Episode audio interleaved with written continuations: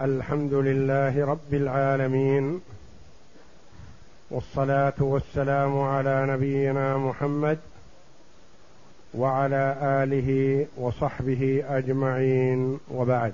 بسم الله بسم الله الرحمن الرحيم.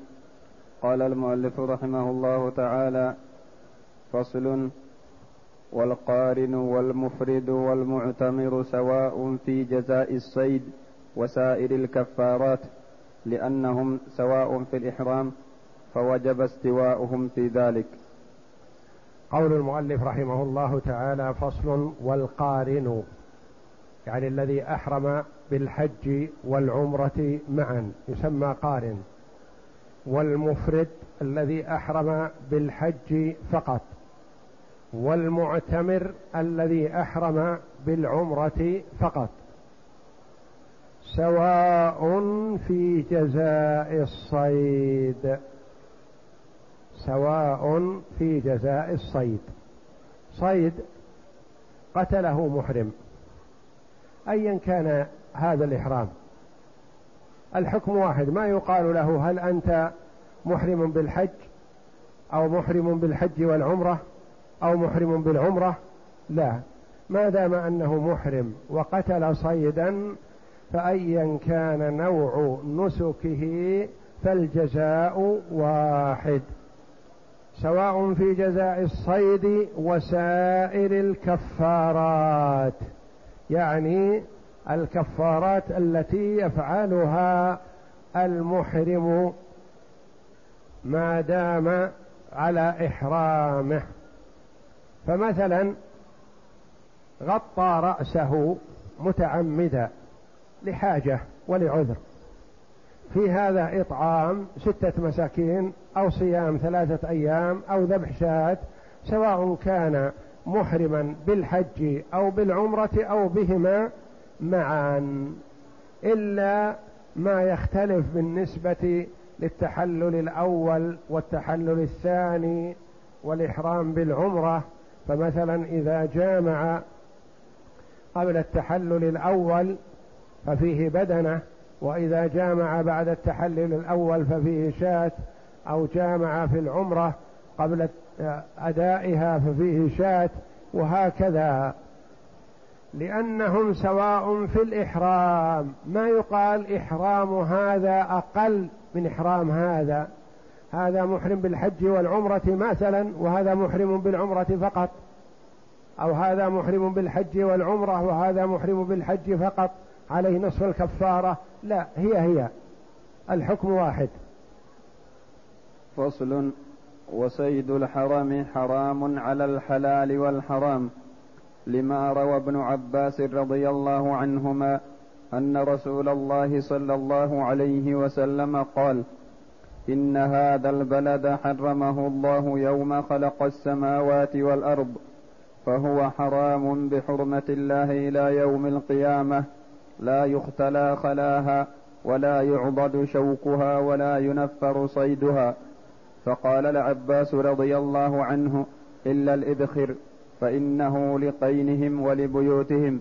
فقال النبي صلى الله عليه وسلم إلا الإذخر متفق عليه. وصيد الحرم حرام على الحلال والحرام. صيد الحرم يعني ما كان داخل حدود حرم مكة.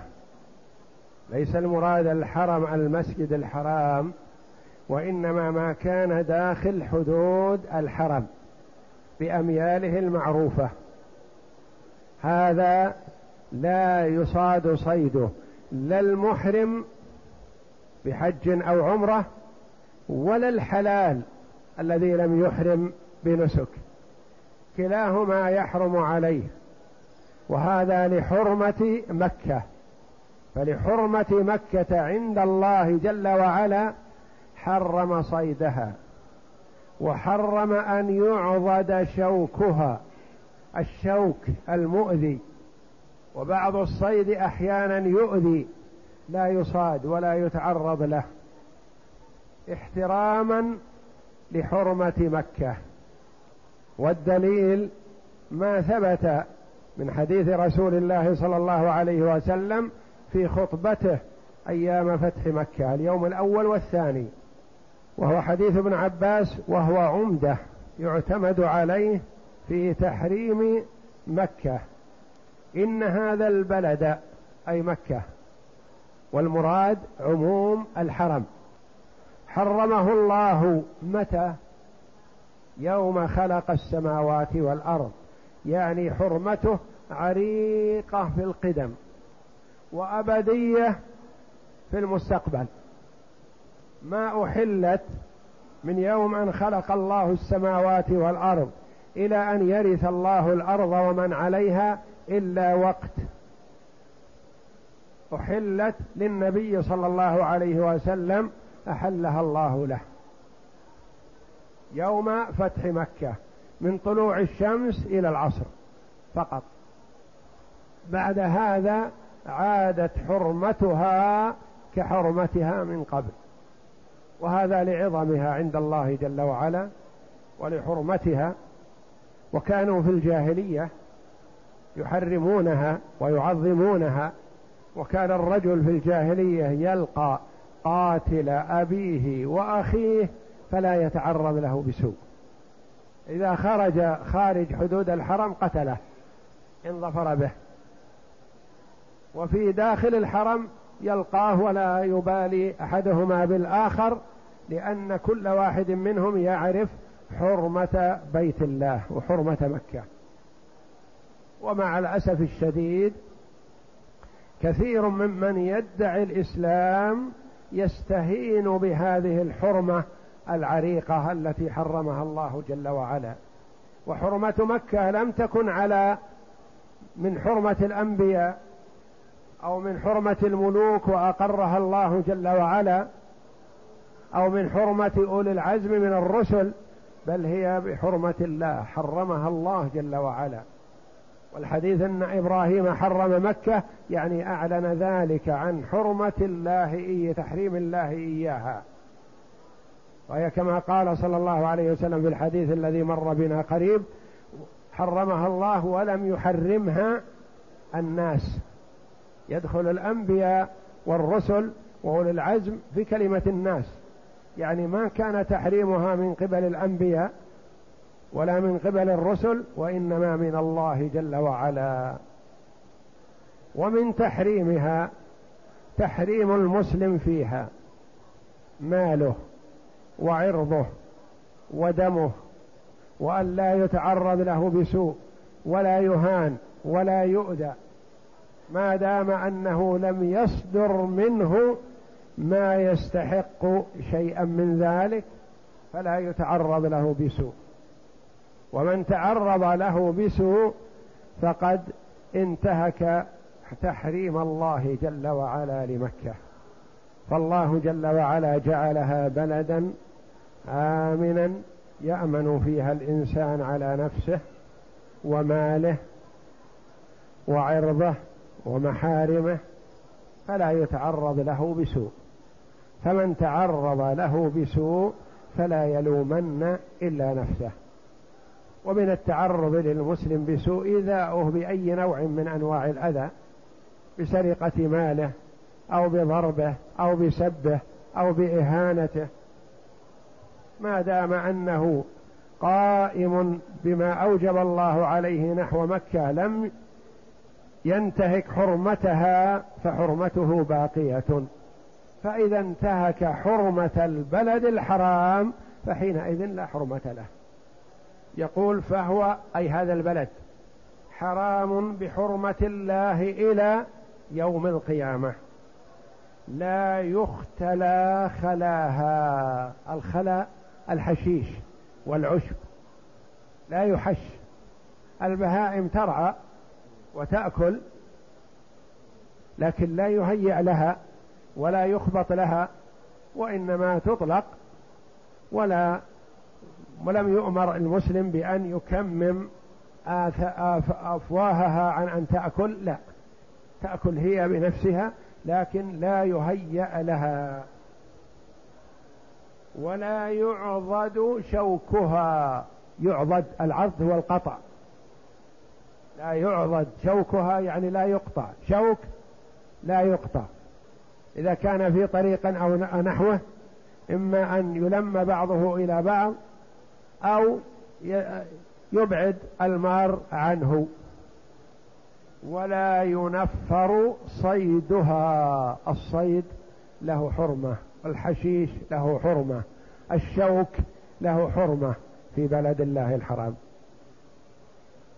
ولا ينفر صيدها. يعني إذا كان الصيد في مكان ما ما يجوز لك أن تتعرض له أن تهشه ولا أن تشير إليه بعصا أو خرقة أو ثوب من أجل أن يبعد عن مكانه. فعمر رضي الله عنه دخل دار الندوة ووضع رداءه علقه فجاءت حمامة فوقعت عليه. فتلقائيا أشار إليها لأجل أن لا توسخ على ثوبه رضي الله عنه. فنفرت الحمامة. فإذا الحية تترصد لها فخطفتها. ماذا فعل عمر رضي الله عنه؟ سأل الصحابة رضي الله عنهم وهو أعلمهم سألهم رضي الله عنه ماذا علي في هذا؟ هذا الذي صار بين لهم ما الذي وقع رضي الله عنهم أجمعين. فقال عثمان رضي الله عنه وآخر معه من الصحابة أرى أنك أنت السبب في كون الحية اختطفتها فعليك شأت. فأدى رضي الله عنه وأرضاه ما حكم عليه به الصحابة رضي الله عنهم أجمعين. والصحابة لا تأخذهم في الله لومة لائم رضي الله عنهم. ما جاملوا مع عمر. قالوا أنت ما أرسلتها إلى الحية وما قبضتها و وما مسكتها بيدك وإنما أخذت رداءك الذي تحتها. قالوا لا أنت السبب في كون الحية أكلتها فعليك شأت. ولا ينفر صيدها. والمراد بالصيد الصيد الوحشي اللي ما يعلف والصيد إذا قيل فالمراد به المأكول. الذي في غير الحرم يصح أن يؤكل. أما الذي لا يؤكل كالغراب مثلا والحدأة ومن الزواحف مثلا الحية والعقرب ومن المفترسات مثلا مثل الكلب العقور والذئب ونحوها هذه لا لا حرمة لها لا في مكة ولا في غيرها لا في حال إحرام ولا غيره. ومثل الذي لا يؤكل وإن كان مسالم كالقط هذا لا فدية فيه. يعني لا يجوز للإنسان أن يتعمد قتله وهو مسالم لم يؤذي لكن إذا قتله خطأ فلا فدية فيه لأنه غير صيد لا يؤكل ولا يستفاد منه. ولا ينفر صيدها فقال العباس إلا الإذخر. ألقى الله جل وعلا على لسان العباس أن يلقي على النبي صلى الله عليه وسلم إلا الإذخر لأن أهل مكة في حاجة ماسة في ذلك الوقت إلى الإذخر. الإذخر نبت خفيف يطول ورقه وأغصان وذا أغصان تطول. والناس في حاجة إليه في ذلك الوقت لأمور. للبيوت والقبور والقين البيوت كانوا يضعونه فوق الجريد. يوضع الجريد الجريد إذا وضع عليه الطين هل واستساقط منه شيء. فإذا وضع فوق الجريد إذخر وفوق الإذخر الطين قوي وصلب وما نزل منه شيء تحت ومنع تسرب الماء من فوق لبيوتهم وقبورهم كانوا يضعونه بين اللبن أو بين الحجارة الحصى في اللحد. إذا وضعت الحجارة أو اللبن على الميت وضعوا في خلالها بينها شيء من الإذخر حتى لا يتساقط التراب والطين على الميت في لحده. وقينهم القين الحداد والحداد في حاجة إلى إشعال النار بكثرة. يعني قد لا يكون عنده النار حية باستمرار وإنما في كل شيء في كل وقت يحتاج إلى أن يشعل النار. والإذخر هذا يتخذ ليشعل النار بسرعة. يقبس به قبس. يعني يشتعل ثم يوقد الفحم أو الخشب الكبار الجذوع ونحوها. فهو سريع الاشتعال. لهذا يتخذه الحدادون كلما أراد أن يوقد نار آه، اتخذ شيء من الإذخر ليوقد النار. فقال النبي صلى الله عليه وسلم إلا الإذخر فهو مستثنى من الحشيش والشجر الذي ينبته الله جل وعلا بدون فعل وسبب من آدمي. وأما ما أنبته الآدمي من البقول ونحوها كالنبات الصغير فهذا يؤخذ بالإجماع ما في إشكال. والخلاف في أنبته فيما أنبته الآدمي من الشجر. ما أنبته الآدمي من الشجر. فيه خلاف سيأتينا إن شاء الله. هل يؤخذ أو لا يجوز أخذه لأنه شجر ويشمله لا يعضد شجرها؟ وحكمه في الجزاء حكم صيد الإحرام لأنه مثله في التحريم فكان مثله في الجزاء. وحكمه في الجزاء حكم صيد الإحرام. يعني المحرم في الطريق قبل أن يصل إلى مكة قتل حمامة. ما الذي عليه؟ كما تقدم لنا شاة. قتل محرم حمامة في الحرم. هل يضاعف عليه الجزاء لكونه محرم وكونه في الحرم؟ أم الجزاء واحد؟ الجزاء واحد. قتل الحمامة في الحرم حلال ليس محرم. ما حكمه؟ فيه الجزاء. يعني صيد الحرم سواء كان المرء محرما أو حلالا. وحكمه حكم صيد البر خارج الحرم. الحكم واحد. لأن ذاك منع من أجل إحرامه وهذا منع قتله من أجل حرمه حرمة للحرم.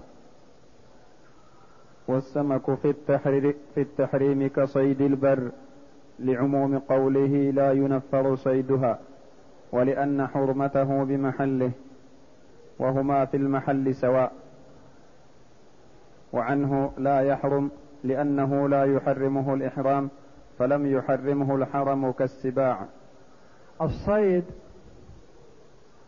داخل مكة حرام لأنه صيد وحرام على المحرم وعلى الحلال. بقي معنا صيد البحر. فيه ما يدل على إباحته وفيه ما يدل على تحريمه. فأما صيد البحر خارج الحرم فهذا بنص الآية الكريمة. حلال. يعني مثلا أحرم من ابيار علي أو من الجحفة ومر بسيف البحر وأخذ يتصيد وهو محرم. يتصيد السمك. حلال. لا إشكال فيه. لنص الآية الكريمة. صيد البر قبل أن يدخل مكة للمحرم حرام. صيد البر في داخل مكة لغير المحرم حرام لأنه صيد حرم بقي معنا السمك داخل مكة. بركة ماء كبيرة مثلا تولد فيها سمك ووجد وصار فيها صيد.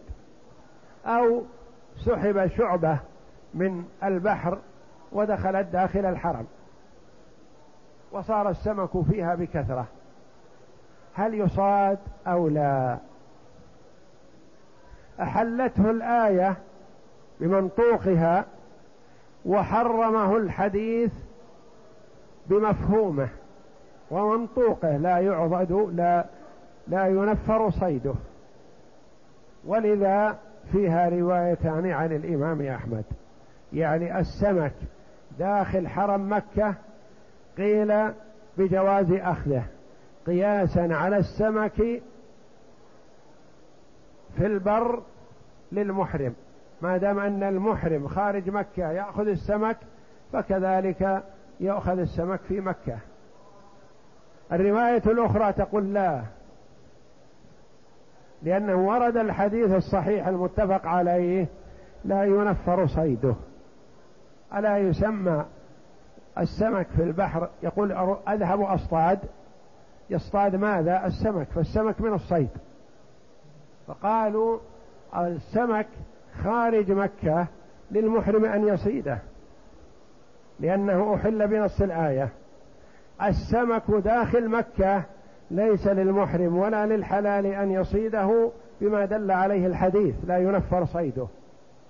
لأنه إذا ألقى الشبكة على السمك نفره وأراد وأصاده ولا ينفر صيده فمن باب أولى ألا يصاد. فسمك الحرم فيه كما قال المؤلف رحمه الله روايتان عن الإمام أحمد. وإذا قيل مثل هذا المسائل الخلافية هذه المسائل الخلافية تدرس للعلم. ثم إذا وقعت الواقعة وحصل ما حصل يجتهد المجتهد أو يحكم الحاكم فيرفع الخلاف. يعني إذا رأى الحاكم الشرعي أن من المصلحة إلزام من صاد من ماء مكة سمكا بالفدية لزمة إذا حكم عليه بذلك. إذا حكم عليه بعدم اللزوم ما لزمه. فكما قيل حكم الحاكم يرفع الخلاف يعني يجتهد في وقته. فقد يكون مثلا يسحب من أحد البحار القريبة من أقرب شيء إلى الحرم يسحب منه خليج إلى وشعبة من البحر إلى مكة وتكون داخل الحرم ويكون صيدها داخل الحرم مثلا. ففيها الخلاف هل يصاد أو لا؟ نعم. وسائر الحيوانات حكمها في الحرم حكمها في الإحرام. فما حرمه الإحرام من الصيد حرمه الحرم. وما أبيح فيه من الأهلي وغير المأكول لم يحرمه الحرم لم يحرمه الحرم. ولهذا قال النبي صلى الله عليه وسلم خمس فواسق يقتلن في الحل والحرم. رواه مسلم. إلا أن القمل لا يحرمه الحرم رواية واحدة. وسائر الحيوانات حكمها في الحرم حكمها في الإحرام. الشيء الذي للمحرم أن يقتله خارج الحرم له أن يقتله داخل الحرم سواء كان محرم أو غير محرم. والشيء الذي ليس للمحرم أن يقتله خارج الحرم فليس للمرء أن يقتله محرما كان أو حلالا داخل الحرام. فمثلا محرم أراد أن يذبح شاة. بعدما أحرموا من الميقات أرادوا أن يذبحوا شاة. ليتغدوا أو يتعشوا عليها. هل للمحرم أن يذبح الشاة؟ نعم له ذلك. المحرم يذبح. ألم ينحر النبي صلى الله عليه وسلم ثلاثا وستين بدنة وهو لا زال محرم قبل أن يتحلل؟ وقبل أن يتحلل التحلل الأول عليه الصلاة والسلام فالمحرم يقتل يذبح الشاة. والبعير والبقرة وغير ذلك. فللمرء في مكة محرما كان أو حلالا أن يذبح هذه بهيمة الأنعام. محرم أو حلال في مكة يذبح. له أن يذبح الدجاج خارج الحرم له أن يذبح الدجاج داخل الحرم سواء بسواء. هل للمحرم إذا أحرم أن يذبح الحمامة؟ بعدما يحرم يذبح حمامة بعد إحرامه؟ لا. فكذلك داخل الحرم سواء كان محرما أو حلالا. يعني الحكم حكم الذبح والصيد والقتل خارج الحرم للمحرم مثل داخل الحرم للمحرم والحلال. فما أبيح له خارج الحرم حال إحرامه أبيح له داخل الحرم. وما حرم عليه خارج الحرم حال إحرامه حرم عليه داخل الحرم سواء كان محرما أو حلالا. خارج الحرم أراد أن يذبح أرنب. هل له ذلك وهو محرم؟ ليس له ذلك فليس له أن يذبحها داخل الحرم. أراد أن يذبح خارج الحرم غزال ظبي هل له ذلك؟ لا حال الإحرام. فكذلك ليس له ذلك داخل الحرم وما أبيح فيه من الأهل يعني كالإبل والبقر والغنم. وغير المأكول لم يحرمه الحرم كالقط مثلا. المحرم إذا قتل قطا. حال إحرامه هل يلزم غرامة؟ لا. لأنه ليس بمعكول ولا غرامة فيه ولا فدية. فكذلك إذا قتله داخل الحرم ليس فيه غرامة. وإن كان لا يجوز للإنسان أن يؤذي الحيوان غير المؤذي لكن لو تسلط عليه قط مثلا آذاه في بيته في طعامه في مجالسه مثلا فله قتله ولا فدية فيه. لكن كونه لم يؤذي مسالم ما ينبغي أن يقتله. لكن قتله خطأ بالسيارة مثلا وهو ماشي فقتل قطا. هل فيه كفارة؟ لا ليس فيه كفارة سواء كان محرم أو حلال. كذلك المؤذيات تقتل في الحل والحرم. الحية وجدها في مكة أو خارج مكة يقتلها محرما أو حلالا.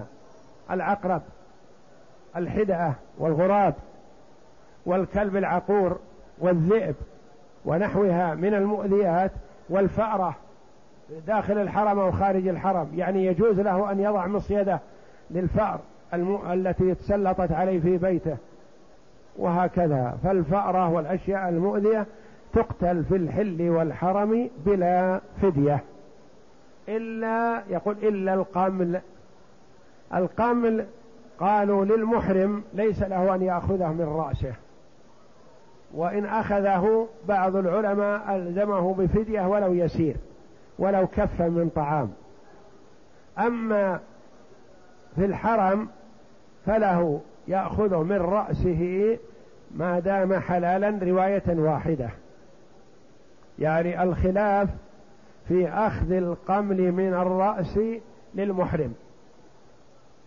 أما أخذ القمل من الرأس للحلال بمكة فهذا لا خلاف فيه. نعم. ويجب الجزاء على كل قاتل في الحرم مسلما كان أو كافرا صغيرا أو كبيرا لأن حرمته لمحله وهو ثابت بالنسبة إلى كل قاتل. ويجب الجزاء على قتل. في حدود الحرم مثلا صيدا لزمه فديته.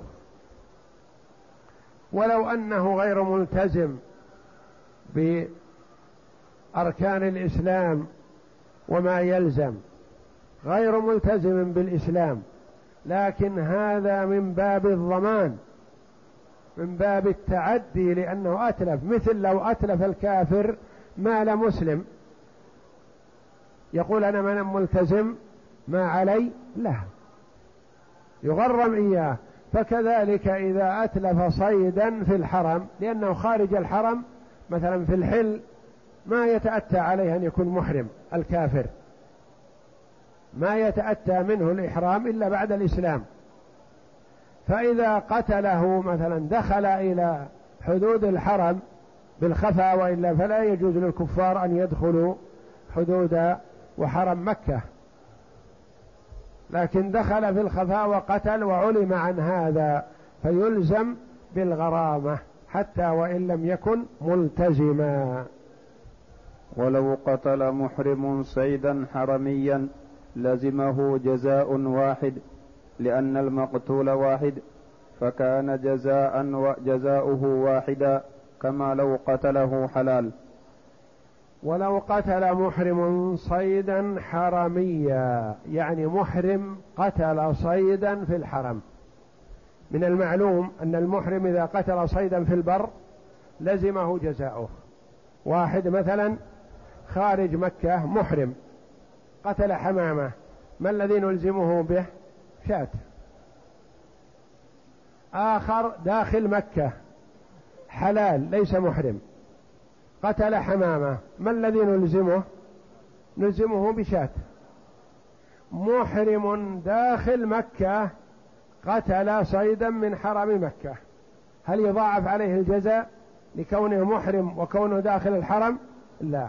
هو هو شاة في كل حمامة سواء كانت من عند الميقات أو داخل مكة لمحرم أو حلال بالنسبة لداخل مكة. أما بالنسبة لخارج مكة فالحلال إذا قتل الحمامة لا شيء عليه. فصل. ومن ملك صيدا في الحل فأدخله الحرم لزمه رفع يده عنه وإرساله فإن تلف في يده أو أتلفه ضمنه وإن ذبحه صار ميتة لأن الحرم بسبب, بسبب لأن الحرم سبب لتحريم الصيد فحرم استدامة إمساكه كالإحرام. وإن أمسكه في الحرم فأخرجه إلى الحل لزمه إرساله كالمحرم إذا أمسك الصيد حتى حل. ومن ملك صيدا في الحل. هذه كثيرة الوقوع. فأدخله الحرم. لزمه رفع يده عنه وإرساله. يعني ما يجوز له أن يبقيه. لأنه بدخوله للحرم أصبح من صيد الحرم. فمثلا مسك غزالا خارج وهو غير محرم ودخل بها الحرم. نقول أصبحت من صيد الحرم يلزم أن ترسلها. اشترى حمام من الطائف أو من جدة وأتى بها بقفص وأدخلها مكة. نقول يلزم إرسالها. أصبحت من صيد الحرم. وهكذا جميع الصيد. هذا المذهب وهو الذي درج عليه المؤلف. في قول آخر أن ما أدخل مكة من الصيد قالوا لا يعتبر من صيد الحرم. هذا ملك زيد وعمر ليس صيد الحرم. صيد الحرم هو الموجود في الحرم غير مملوك. الموجود داخل الحرم هذا لا يجوز أن يتعرض له. أنت اشتريت حمام من الطائف أو من جدة أو من أي جهة وأتيت به إلى مكة. قالوا تتصرف فيه. من حقك أن تذبحه؟ من حقك أن تبيعه؟ من حقك أن تحبسه في القفص ونحوه؟ والمسألة فيها خلاف من الزمن الأول. قالوا تسع سنين في ولاية عبد الله بن الزبير وهو يمر عليهم والصيد في الأقفاص يباع ويشترى ويذبح من غير نكير. فالمسألة فيها خلاف. هل ما أدخل من الصيد إلى الحرم يعتبر من صيد الحرم؟ فيلزم إرساله. هل ما أدخل إلى مكة من خارجها لا يصح أن نسميه من صيد الحرم لأن هذا الصيد خارج الحرم وصيد الحرم ما كان فيه. أما هذا حمام زيد وعمر وغزلان زيد وعمر وهكذا ما يقال هذا من صيد الحرم. فالمسألة فيها خلاف قولان للعلماء وهي قولان في المذهب. ومشى المؤلف على المنع. وأنه يصبح إذا أدخله الحرم أصبح من صيد الحرم. فإن قتله فعليه جزاؤه. وإن قتله فلا يحل له أكله حتى لو ذبحه ذكاة شرعية. قالوا لا يحل له أكله لأنه من صيد أصبح من صيد الحرام يعتبر بمثابة الميتة. قالوا إنه مثل ما لو أمسكه خارج الحرم حال الإحرام ثم جوده حتى حل وذبحه. هل يحل له ذلك؟ لا. إذا صاد المحرم خارج الحرم. وهو محرم صاد صيدا. لا يحل له ذلك. إذا قال لن أذبحه الآن امسك يا غلام. اربطها أدخلها في القفص. وانتظر بها يوما أو يومين حتى تحلل من نسكي وأتيك. أذهب إلى مكة وأقضي نسكي وأرجع إليك وأذبح هذا الصيد. هل يصح له ذلك؟ لا. لأنه صاده حال إحرامه فلا يحل له ذبحه. قالوا هذا كذلك. هو يحل له لو ذبحه في جدة وأدخله الحرم لا بأس. ذبح الغزال في جدة وقدمها لضيوفه داخل الحرم. ما في حرج. لأنه دخل لحما وليس صيدا. لكن صاده في جدة أو اشتراه أو نحو ذلك ثم أدخله الحرم قالوا أصبح من صيد الحرم. أصبح غزال داخل الحرم ما يجوز أن تمسكها.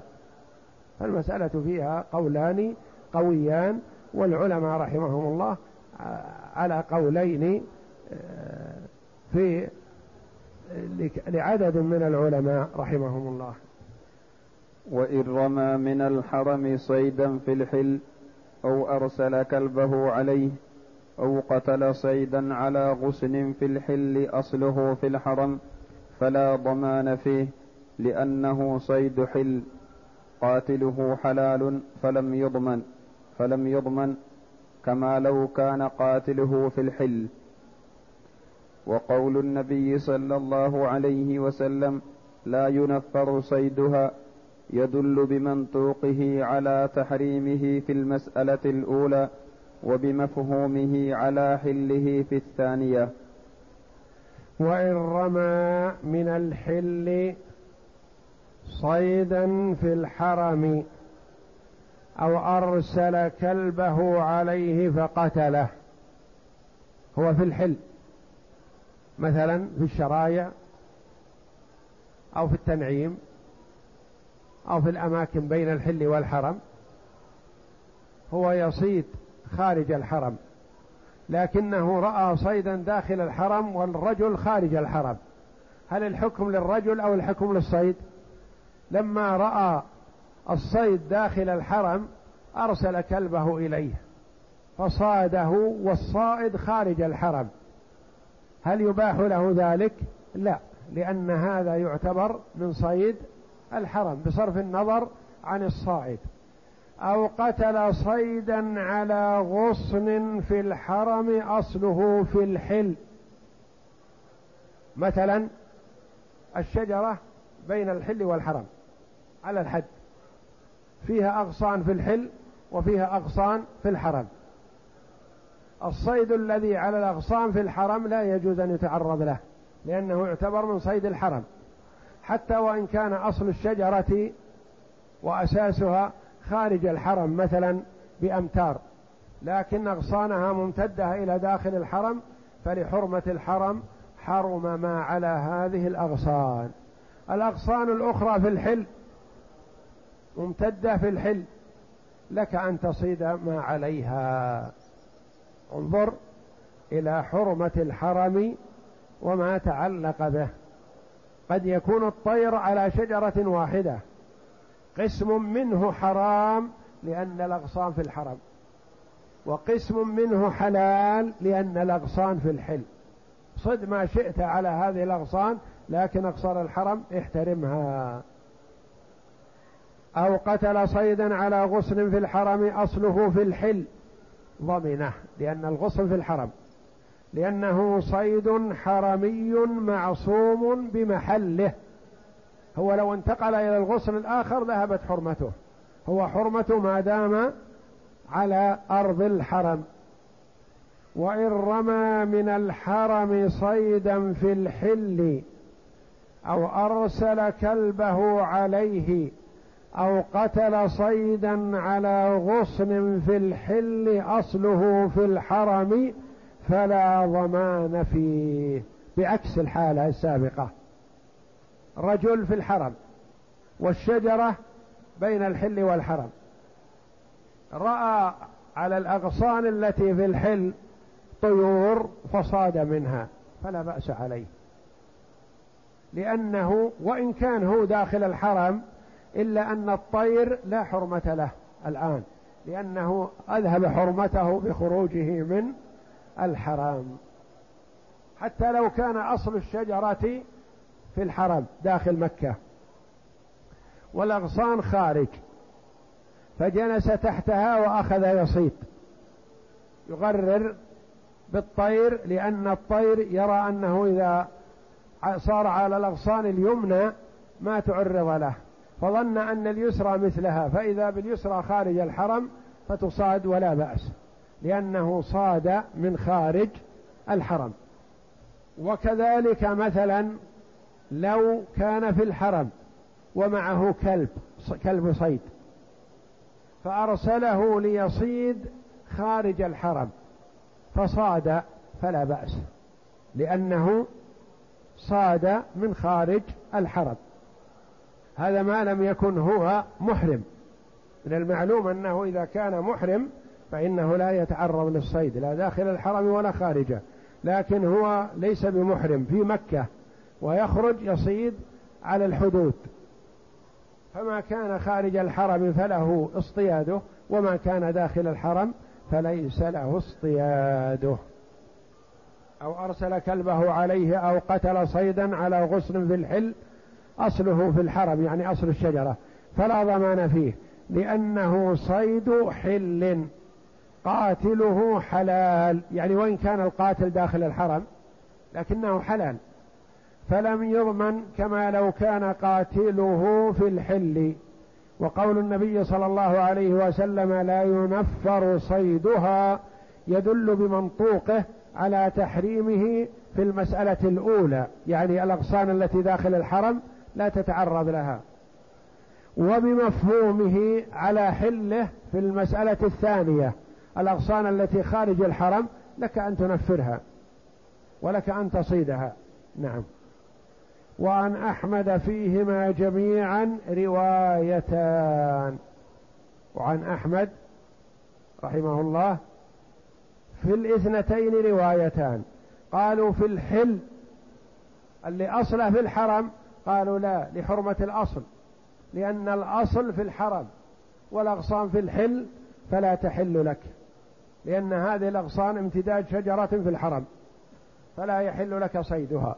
هذه رواية. الرواية الثانية في التي قبلها مثلا قالوا إذا صدت إذا كان الغصن داخل الحرم والشجرة خارج الحرم فلك على الرواية الثانية أن تصيدها لأن هذا الغصن تبع لأصله وأصله خارج الحرم.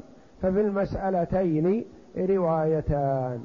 والمؤلف رحمه الله درج على الحظر فيما كان الغصن داخل الحرم وإن كانت الشجرة خارج الحرم بالمنع.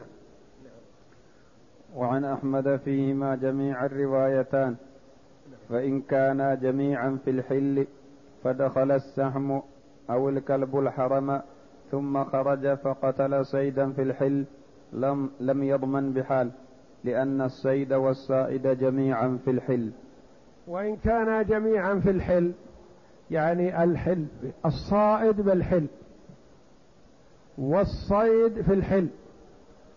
ثم أرسل كلبه كلبه خطف من طريق الحرم. كان في الحل فدخل الحرم ثم خرج مع الجهة الثانية من الحرم إلى إلى هذا الصيد. فصاده فلا يؤثر مرور الكلب على داخل الحرم وكذلك لا يؤثر مرور السهم على داخل الحرم ما دام أن الصائد والصيد في الحل. وإن رمى صيدا في الحل فدخل السهم الحرم فقتل فيه صيدا ضمنه لأن العمد والخطأ واحد في الضمان. وإن رمى صيدا في الحل فدخل السهم الحرم فقتل فيه صيدا إن كان على حدود الحرم.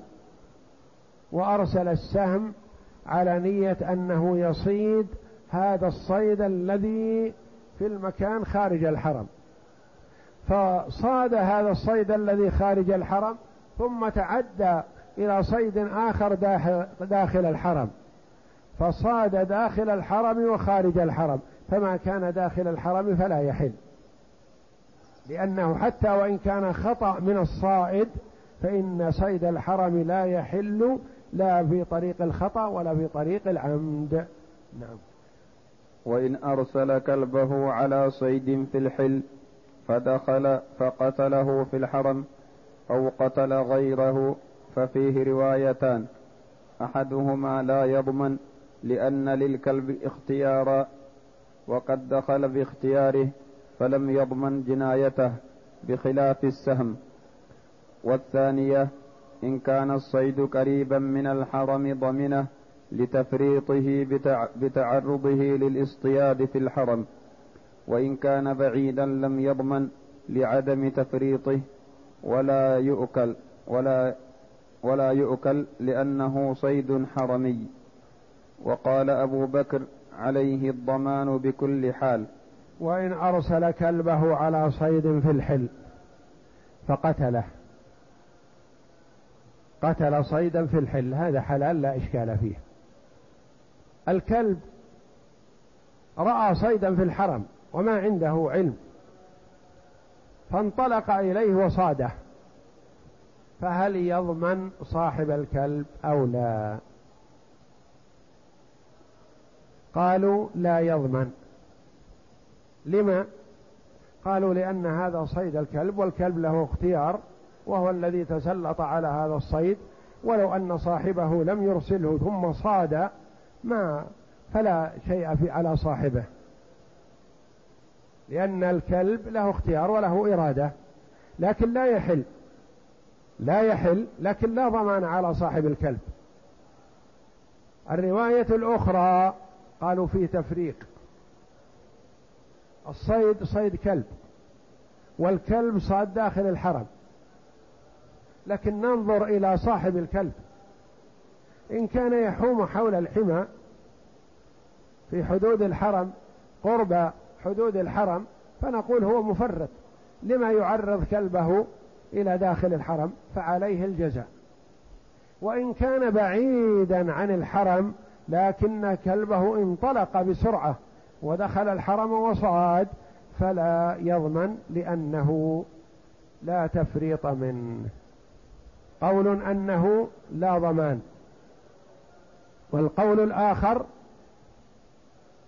أنه فيه تفصيل إن كان في قرب الحرم فعليه الضمان لأن من حام حول الحمى يوشك أن يقع فيه وقد وقع.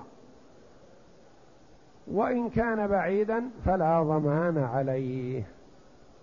ويؤخذ من هذا أن الصائد ينبغي له أن يبعد ليسلم يبعد عن حدود الحرم احتراما لحرم الله. وإن جرحه في الحل فدخل الحرم فمات فيه لم يضمنه وحل أكله لأنه ذبحه في الحل. وإن جرحه في الحل يعني هو أرسل كلبه أو سهمه وصاد صيدا. السهم أو الكلب الكلب نهش الصيد جرحه أو السهم جرح الصيد لكن الصيد رمى بنفسه وصار ودخل الحرم وهو حي ثم مات فما الحكم؟ صيد جرح خارج الحرم لكنه مات داخل الحرم. قالوا هذا صيد حل. لأنه دخل الحرم ميؤوس منه. دخل الحرم وهو جريح. وهل يحل أكله؟ نعم يحل أكله لأنه صيد وجرح خارج الحرم. فحينئذ هو حلال. مثل ما لو ذبح غزال أو ضبع أو نحوها مثلا على حدود الحرم خارج الحرم فانفلتت منه بسرعة وقد جرحت جرحا بليغا فانطلقت في الحرم لتحسن نفسها فرفست رفست ثم ماتت فهي حلال لأنها مذبوحة خارج الحرم. وإن وقف صيد في الحل والحرم فقتله ضمنه تغليبا للتحريم. وإن وقف صيد في الحرم والحل. يعني كان الصيد مثلا حمار وحش أو بقر وحش معترض رجلاه في الحرم ويداه في الحل. فصاده من جهة الحل. هل يحل له؟ لا لأن هذا صيد حل وحرم فيغلب جانب الحظر. الغالب يغلب جانب الحظر. فلا يحل وعليه الضمان لأنه صاده وهو قسم منه في الحرم. والله أعلم وصلى الله وسلم وبارك على عبده ورسول نبينا محمد وعلى آله وصحبه أجمعين.